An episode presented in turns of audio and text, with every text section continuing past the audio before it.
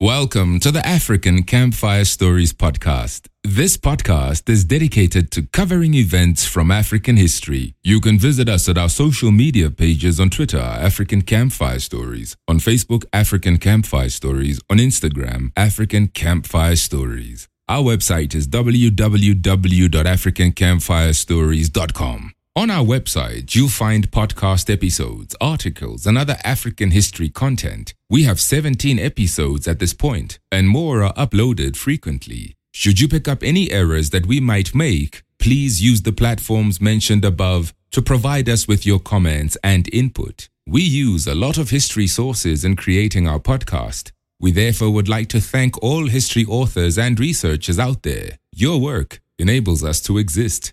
Before we go into today's episode, please be aware that Cold War Pawns is a series. The first episode of this series is Cold War Pawns Episode 2. We are also running another series called Xenophobia and Hatred. It is also available on our website. Without much further ado, here is today's episode.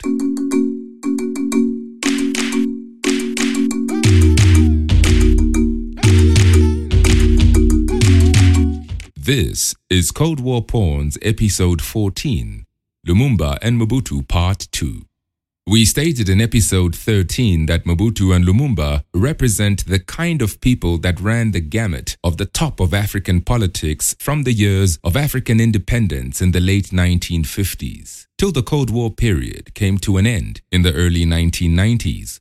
Lumumba represents the idealistic mercurial and overzealous activist slash revolutionary. Mobutu represents the stern and fatherly big man of Africa, the kind of person that in the end came to be seen as the typical post-independence African leader. In episode 13, we provided a quick background on Lumumba. Today, it's Mobutu's turn. The man who would eventually be grandiosely called Mobutu Sese Seko Kuku Ngbendu Wa Za Banga, who was born with the much simpler name of Joseph Desire Mobutu in 1930. This makes him five years younger than Lumumba. Mobutu was born in Lisala, in what was then known as the Belgian Congo, and he was a member of the Ngbandi ethnic group. There is this crazy story to do with Mobutu's mother. This story occurred in the years or year before Mobutu was born. I don't know if this story is true or not, and if any of you guys out there know of any credible sources on this particular story, please let me know. The story goes that Mobutu's mother, Mary Madeleine Yemo, had fled from her local village and went to Lisala because the chief of her native village had been keeping her in a harem. The word harem has its origin in the Arabic language, and it could mean many things. In the West, it is taken to mean a group of women who exist to serve the sexual desires of a man of significant status. This story could have originated with Mobutu's political enemies later on in his political career, or this whole story could have been propaganda that originated from his later supporters who wanted to emphasize the kind of challenges Mobutu had to overcome to get to the top. In any case, back to our story. Mobutu did have it hard growing up. He lost his father when he was around eight. His mother was not well off, so she sent him away to stay with relatives. Both Lumumba and Mobutu had it hard when they were growing up. Both of their formal education does not appear to have been of the highest caliber. They both had some education at missionary schools. In colonial era DRC, education was handled by church folks from Belgium and other European countries. To make up for their unspectacular formal education, both engaged in a process of self education as adults. They both had very keen minds, and they both read extensively to further their knowledge and understanding of the world around them. If one looks closely, one can pick up some key differences in their choice of materials they used to educate themselves as young adults. Mobutu, the future big man of Africa, read the writings of Winston Churchill, those of French leaders Charles de Gaulle, and those of that quintessential author of practical, unsentimental political intrigue, the Italian philosopher Niccolo Machiavelli.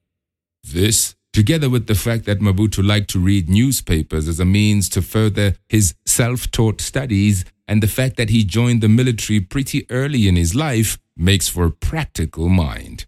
It's the kind of reading that teaches a person about statecraft and historical greatness. As we shall see now, Lumumba's reading was mainly on conceptual and philosophical tomes, head in the clouds kind of stuff. The army served Mobutu at a critical juncture in his life. It came at a point in his life when he needed mentors and guidance. Some of the more senior figures he met in the army became sort of his surrogate father figures and taught him respect for authority and discipline.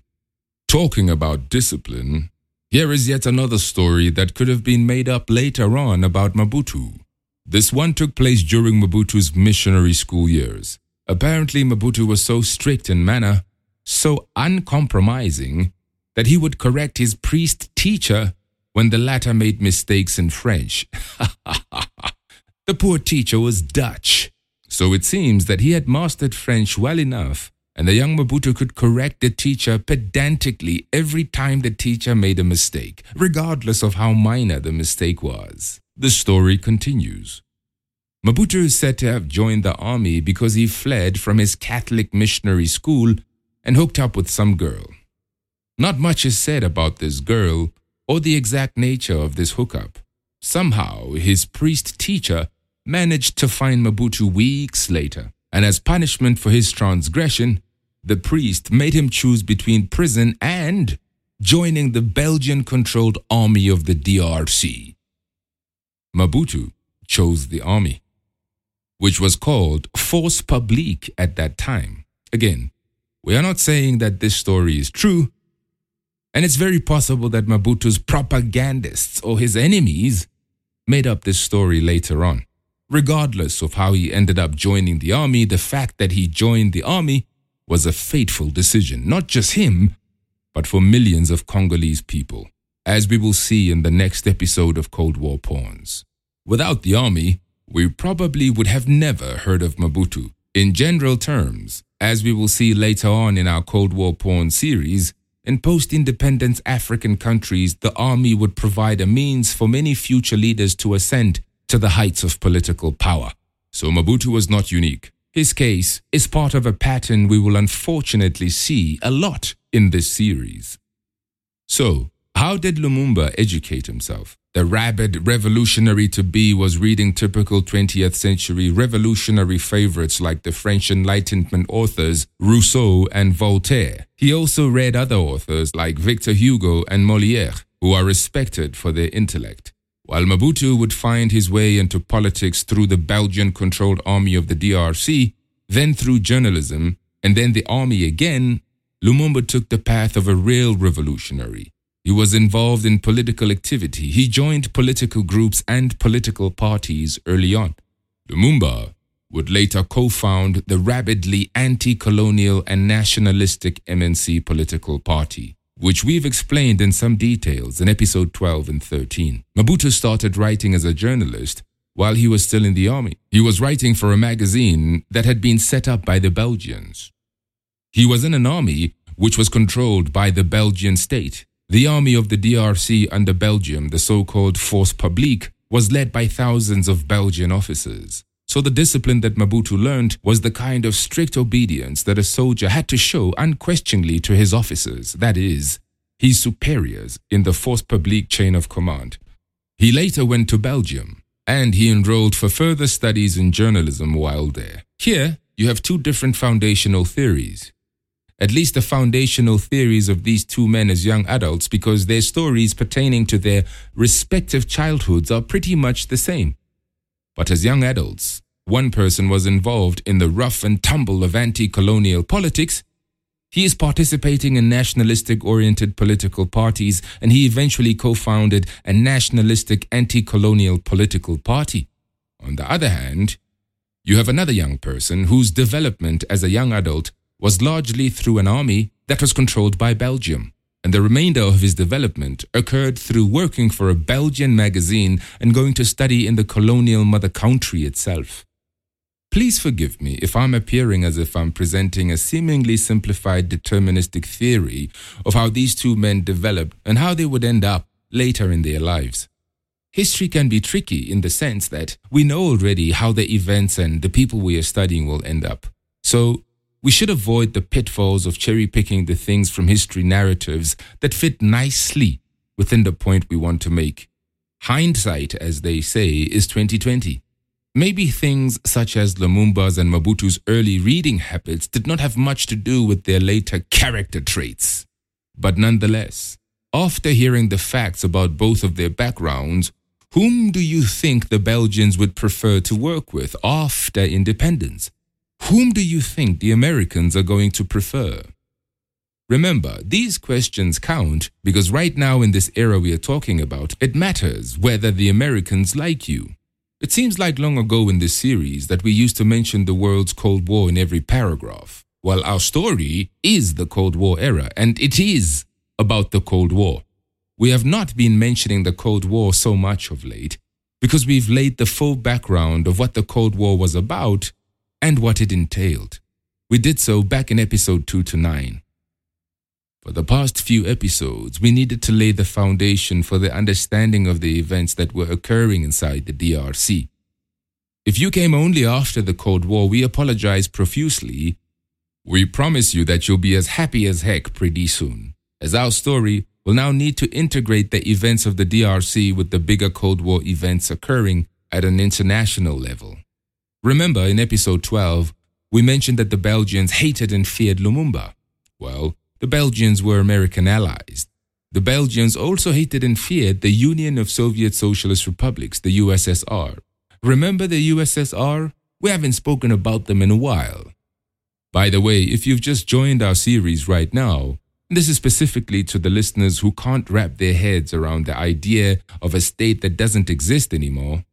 Earlier on in this series, we did give the audience the permission to think of the USSR as Russia. So whenever we say USSR in this series, just think of Russia, if that is much better for you to process. Remember, the events mentioned in episode 2 to 4, Russia became the USSR in 1917 when the communists took over, and then became Russia again in 1991 when the Communist Party of the USSR lost power. We could get into a long and dragged out discussion of why the Belgians hated Lumumba, Episode 12 does help a bit in providing an understanding of this hatred, and the next episode will flesh it out even more.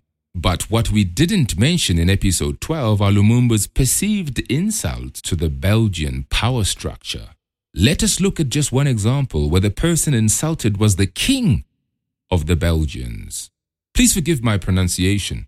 The king in question was King Baudouin and the event of the insult was on the 30th of June in 1960, which is the day Belgium officially handed power to the DRC. This event was attended by the cream of Belgian politics, by Congolese representatives, and by a large assortment of international dignitaries representing many countries. There was also a large amount of journalists and reporters representing hundreds of international media houses. Indeed, this event was a big deal. The King of the Belgians took to the podium to make a patronizing speech about how great Belgium had been for the DRC and how marvelous King Leopold II of the Belgians had been to the DRC.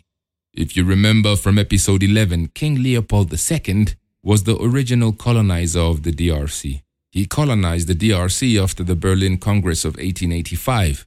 This Congress was explained in episode 10. If you've been following this series so far, you will know that every decent person should feel offended by the assertion that Leopold II was good for the DRC. Lumumba wasn't going to take this sitting down. In fact, he had to sit down because, as prime minister and not the president, he was not supposed to talk on this occasion. To everyone's surprise, he took to the floor and gave a retort to the king's speech that had every Belgian in the room extremely shaken. The king and his entourage were flaming with anger. The Congolese in the room welcomed Lumumba's unscheduled speech, and it received significant amount of applause from them. Not caring at all that his speech was inflammatory to the Western international community, Lumumba then had his speech printed and distributed across the DRC. Joseph Kasavubu, whom we introduced in episode 12, was the president of the DRC, and he was scheduled to speak at the event. He was also angered by the king's patronizing speech. But his way of responding to the king's speech was to leave out the parts of his speech that were meant to give compliments and praise to the king. Of course, this Lumumba versus the king episode has a very funny ring to it. And it is by no means the only reason why Lumumba lost favor with the Western countries and the USA. We have mentioned before how mercurial Lumumba was. Many historians argue that Lumumba was not prepared for high office. But other historians state that Lumumba was the type of African politician that was not willing to stroke the egos of the West. Whatever the truth may be, Lumumba's behavior and speeches attracted the undying hatred and fear of the West. So, by the time Lumumba went on a begging world tour to seek assistance for the DRC, he wasn't well received in places like Britain, Canada, and the USA. The UN did eventually help by airlifting some troops into the DRC, troops that were largely from African countries, by the way. However, Lumumba then demanded that the UN troops should kick the remaining Belgian troops out of the DRC. To Western eyes, Lumumba was going too far, and not just in this particular instance, but in almost everything he did. At this time, the DRC army was controlled by Belgian officers. This had been part of the deal that the DRC politicians had made with Belgium as part of the process of gaining independence. Lumumba suspected that the Belgians were purposefully mismanaging the post independence army of the DRC. As rebellions began everywhere in the country and inside the army of the DRC, Lumumba entered into a severe state of agitation and paranoia. He was seeing Belgian underhandedness everywhere he looked. To be fair, some of Lumumba's suspicions were actually correct, but some were pure paranoia.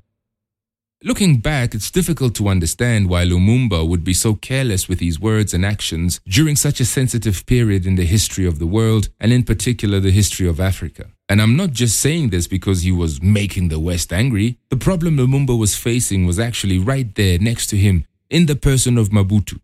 The other thing that Lumumba seems to have ignored to his detriment was the cultivation of a relationship with the USSR. If you were going to piss off America during the Cold War, it did you some good if you balanced that out by getting the protection of the USSR at least. But Lumumba was too independent minded.